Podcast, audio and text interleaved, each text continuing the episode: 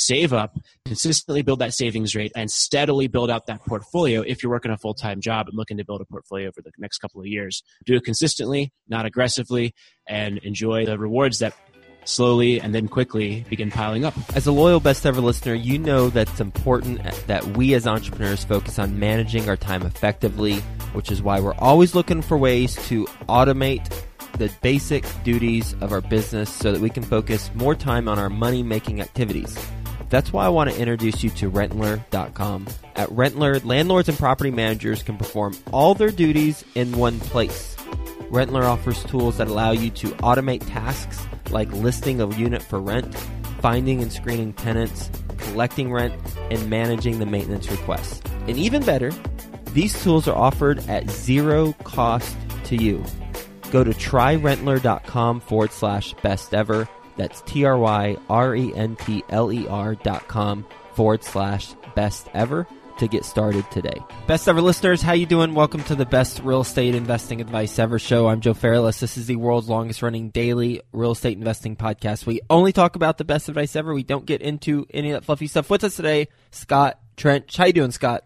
I'm doing great. How you doing, Joe? Oh, I'm doing great and nice to have you on the show. I've heard a lot of great things about you from mutual friends of ours, and I'm looking forward to our conversation. A little bit about Scott. He's the president of biggerpockets.com. We don't even need that .com in there. Bigger Pockets, everyone knows Bigger Pockets. He also owns properties in Denver where he house hacks. He's the author of Set for Life and he is based in Denver, Colorado. So, that being said, Scott, you want to give the best ever listeners a little bit more about your background and your current focus?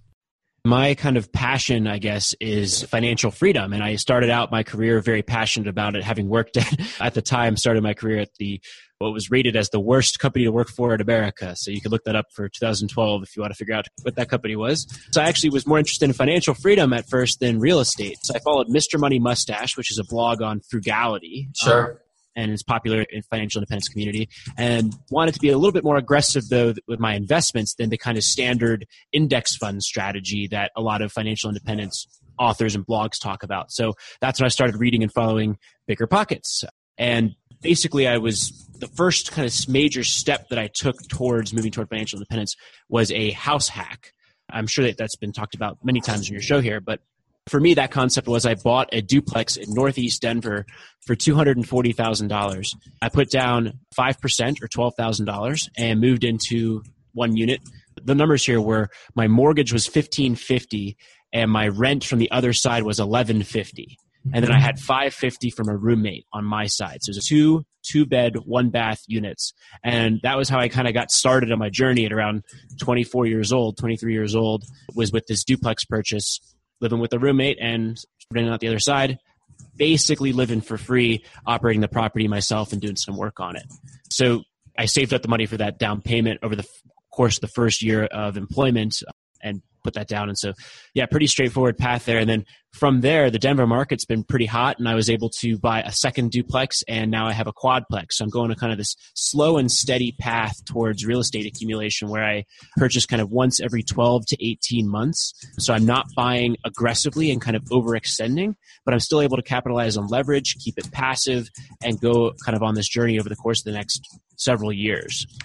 Do you still have the duplex, the original duplex? I do have that duplex. It's appreciated remarkably over here in Denver since 2014, which is kind of a nice stroke of fortune there, but it's going well. It's cash flowing and probably going to raise the rents a little bit more this summer, but otherwise it's operating as always. What's it worth now? I think it's probably worth around four hundred to four hundred and thirty thousand dollars. Okay. And with the four hundred to four hundred and thirty thousand dollar range, you bought it for two hundred and forty. You put 5% down, so 12,000. So it's safe to say you have some equity in it. Are you planning on getting that equity out through some sort of refinance? That's a really good question. And my plan going into this was basically you made all these fancy models. I'm a spreadsheet guy, so I'm a financial modeler and financial forecaster was my profession prior to Bigger Pockets and still something I do here at Bigger Pockets when running the finances. But basically, my plan called for buy one every few years because when you're buying leveraged real estate, your return on your equity position diminishes over time. If I buy a $100,000 property with $20,000 down, my best returns on a return on equity standpoint are going to come in the first few years because I have 3% appreciation is a what, three times five, 15% return on that $20,000 down. But as you deleverage through the process of amortizing your loan and your property is appreciating, your return on equity diminishes or your expected return on equity diminishes. So if I expect now in the future for Denver to have average appreciation of three, four, five percent, then yes, my return on equity is going to diminish. And I have this problem much sooner than I expected to have it because of the hot appreciation that Denver's seen over the last four or five years. So the answer is I got to start looking at an idea of how to re-leverage or 1031 exchange and put it into another property. That's a good problem, right? That's mm-hmm. we, we all want to have this problem of having the investment work out sooner than you expect. But what my problem is, which is interesting, and you just pointed out, is I bought a great investment property that produced a great return for me, and now it may not be a good return. It may not be something that I would buy today from an investment perspective. With you being a spreadsheet guy, how will you assess whether you should re-leverage through a refinance or sell and do a 1031 exchange? So the problem I have right now, things have been pretty hectic here at Bigger Pockets over the last six months. So I haven't given as much thought to my real estate portfolio. I haven't done this assessment. So this is something that you're reminding me right now of my laziness, and I'm going to have to go through this as we're done here for the show. But the way I figured out philosophically is if you assume that the stock market is going to return about 10% a year, an index fund investment on average over history. Obviously, there's going to be volatility in that. But if you project out 30 years, my belief is that I'm going to get pretty close to that 10% average compound annual growth rate. All cash real estate is going to perform worse than that on average. Some properties will perform better than that over a long period of time. But on average, all cash real estate is going to perform worse than that. So you have to maintain some set of leverage. And my belief is that if you're going to be investing in real estate with leverage, then you might as well be getting at least five, six, seven percent return beyond that of an index fund for it to make the effort worthwhile.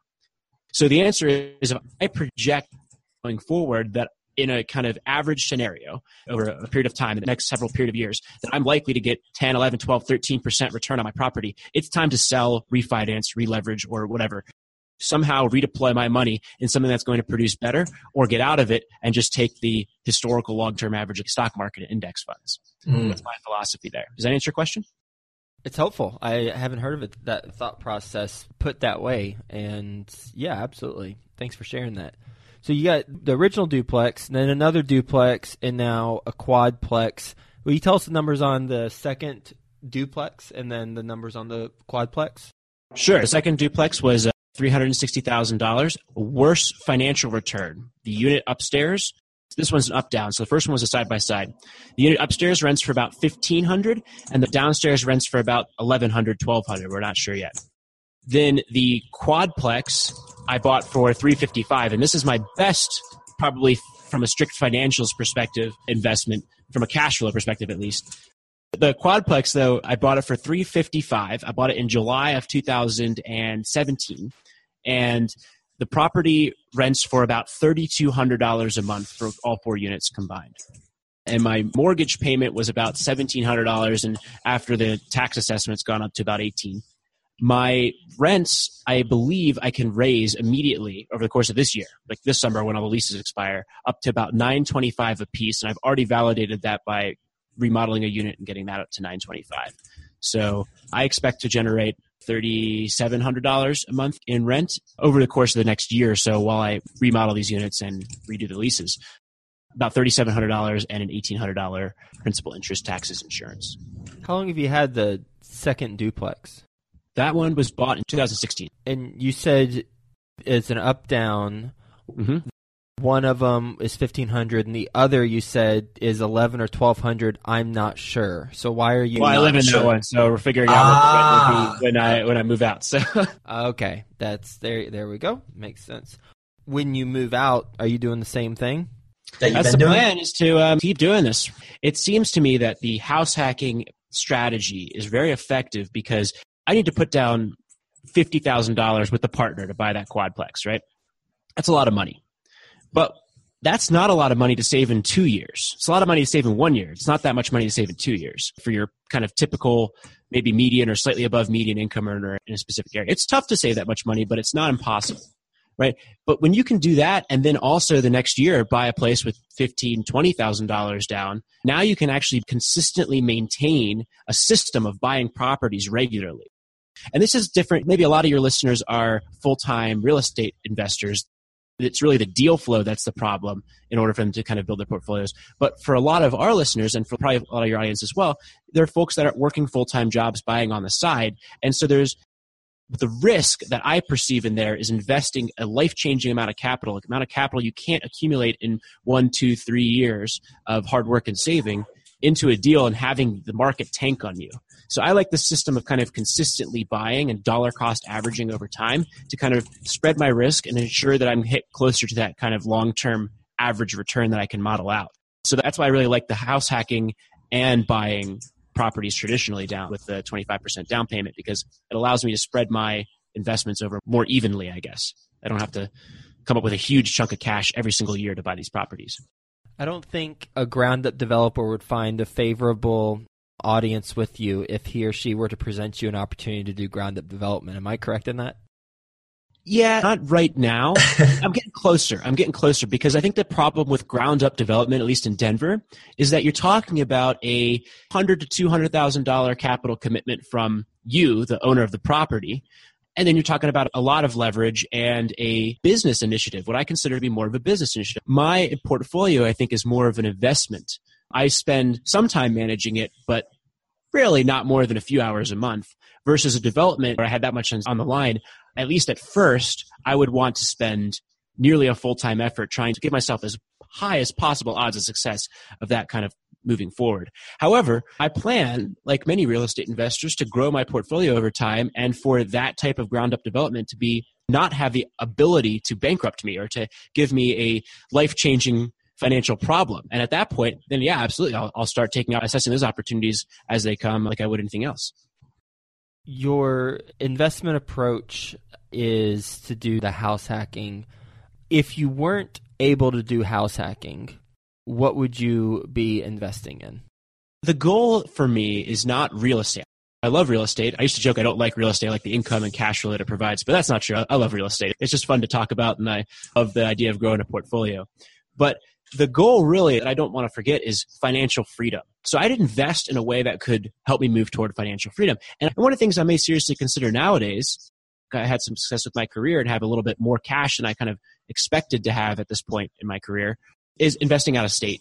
I think that there's opportunities to hit solid singles in these more midwestern markets where you can kind of buy a property for 50 60k put 30k into it and then maybe get an arv of 120 right? So you put 80 90000 dollars in re- get an arv of 120 and now you can refinance out of that and repeat your strategy not rapid fire as some people think you could do this really really quickly and i guess you can if you're really good but a lot of times it takes six months to a year to get that money out of that deal but you can then kind of accelerate your progress to do one, two, three year after a few years and be kind of making some substantial progress. So I think that's what I'd probably be doing if I wasn't house hacking and didn't have the ability to put down 25% on a meaningful investment property in Denver. How are you managing your properties? I self manage. It's pretty straightforward for me. There's a bunch of schools of thought on management. For me, in a higher priced market like Denver, I have higher rents per unit than somebody who might be investing in Memphis, Tennessee. And I also have a different type of tenant because of that higher income threshold. And I'm not buying A properties, I'm buying like B and C properties here in Denver. But those types of tenants don't give me that much work to do from a management perspective.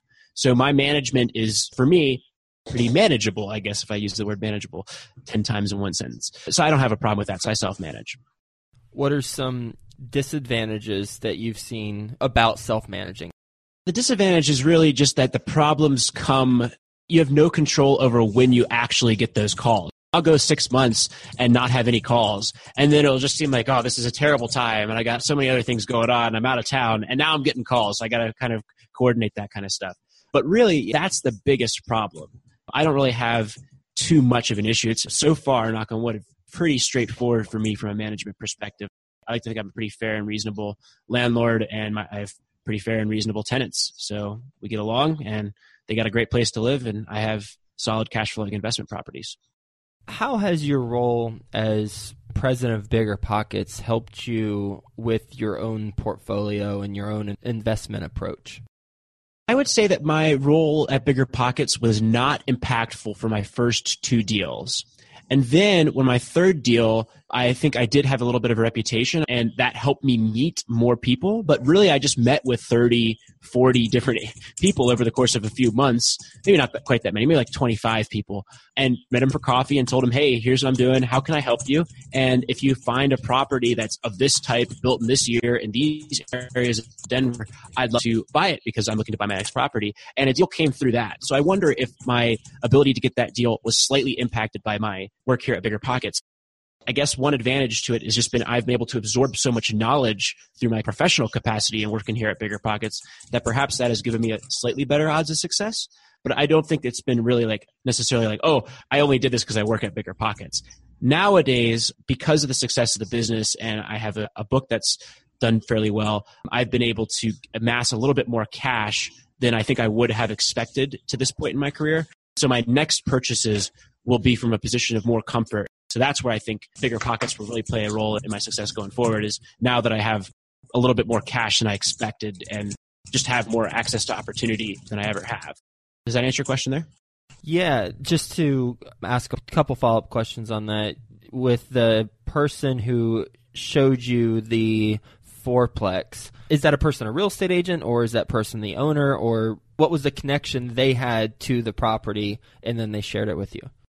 Oh yeah, so I actually am an agent, and I got my license so that I could view the MLS and potentially represent myself on my own deals. But ironically, I've actually not represented myself in any deals because this person that brought me this deal was an agent and had a connection with the seller's agent of this property, and I was able to get that deal before it hit the market. So it was kind of marketed to investors, I guess, through this kind of word of mouth type situation for a few weeks before it actually was going to go on to the MLS. So that was my advantage there. So he brought me a great deal before it hit the market, so I was able to get it under contract with, I presume, less competition than I would have. Pocket listings, they're great. You said the next purchase will be in a position of more comfort. Can you elaborate on what you meant by that? Well, when you buy your first place, or when I bought my first place, my total net worth was probably basically zero, maybe like 15, 20 grand. Amount of savings I had, less my car loan payment, plus the value of my car, right? right? That's like my position I was starting from. So buying a $240,000 asset, which was five times my salary at the time, was a very kind of scary proposition. That seemed like a lot of money at the time. It is a lot of money. The second property was a little easier. The third property was a little easier than that. And now those properties on their own the portfolio could go poorly. But those properties on their own really don't have the ability, even if I lose both tenants and have to replace the roof and go through a $20,000 rehab, really don't have the ability to set me back in a way that would be irrecoverable in my position right now. So that's what I'm talking about from a position of comfort. Like at the beginning, those were fears that I had. Like, what if I have all these problems right away where I don't have the cash for? I'm going to have to borrow more. It's going to be really hard. Now I have those reserves. I have this cushion. I have a big stock portfolio. I have the big position that I'm saving for my next purchase that really kind of allows me that luxury of comfort and time and not having to be afraid that the market's going to tank on me and I'm going to lose everything or be in a position of weakness. Based on your experience as a real estate investor, what is your best real estate investing advice ever?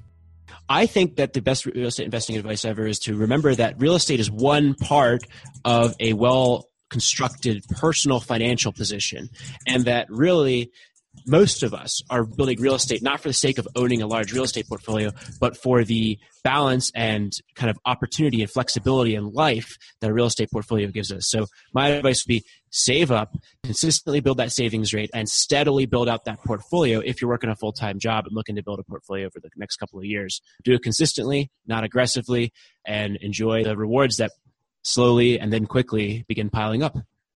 What percent is real estate of your financial position, and what percent would you recommend? My position, it's probably about 65% of my financial position right now. And I think it depends. Right? So, as a young person starting out, real estate was close to 100% of my financial position because I invested everything in my first house hack.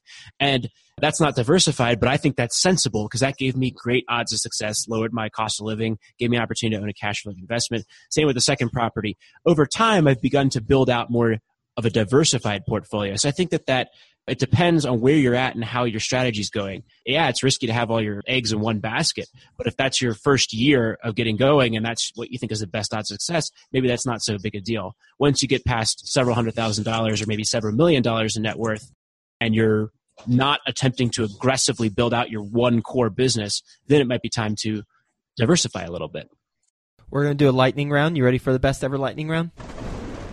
Let's do it. All right, let's do it. First, a quick word from our best ever partners. You looking for a one stop landlording software that helps you create listings, find and screen tenants, and accept rental payments while managing maintenance requests? Oh, by the way, it's zero cost to you. Go to tryrentler.com forward slash best ever. That's T R Y R E N T L E R dot com forward slash best ever. Looking to build a predictable and duplicatable real estate investing business? Do over 100 flips a year whether it's flipping or wholesaling, experience a difference with the Ultimate Real Estate Investing course now and also get a free strategy session with Dylan. He's been a guest on the podcast before. You can use the code Joe20 for 20% off. Everything you need to know in one course. Go to www.theultimaterealestateinvestingcourse.com. All right, Scott, best ever book you've read? Best ever book I've read is probably The Millionaire Next Door. Best ever deal you've done. First duplex. What's a mistake you've made on a transaction? Mistake I've made in a transaction. I knew it was going to have a set of problem tenants with a property purchase, and I did not take steps immediately to figure out how to remove those tenants from the property. How would you go about removing the tenants if presented a similar situation in the future? Cash for keys probably would, would have been what I would have done. Is just offer them cash to, to leave. And how do you know the amount of cash to offer in order for it to financially make sense?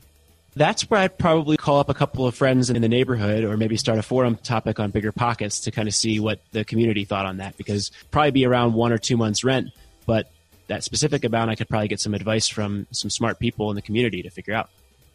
Best ever way you like to give back?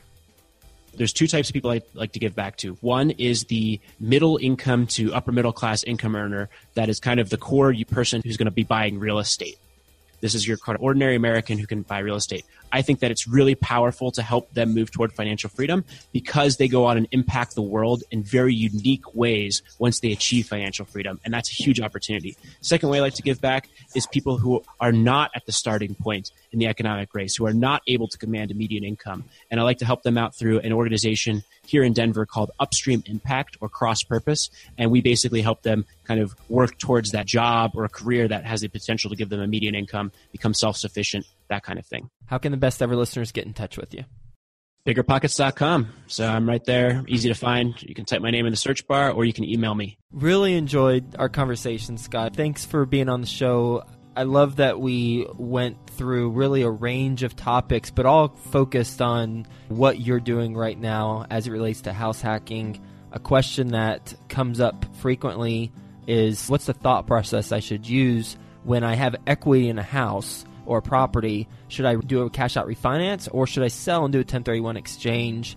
And I love the explanation that you gave with the stock market historicals and what we can expect in the future or project in the future. And then thinking about that, plus need a little bit more to compensate us for our time if we're going to be doing real estate versus passively investing in the stock market. So great stuff. Plus, love the case studies, love getting to the numbers of your property. So thanks again for being on the show. Hope you have a best ever day, and we'll talk to you soon.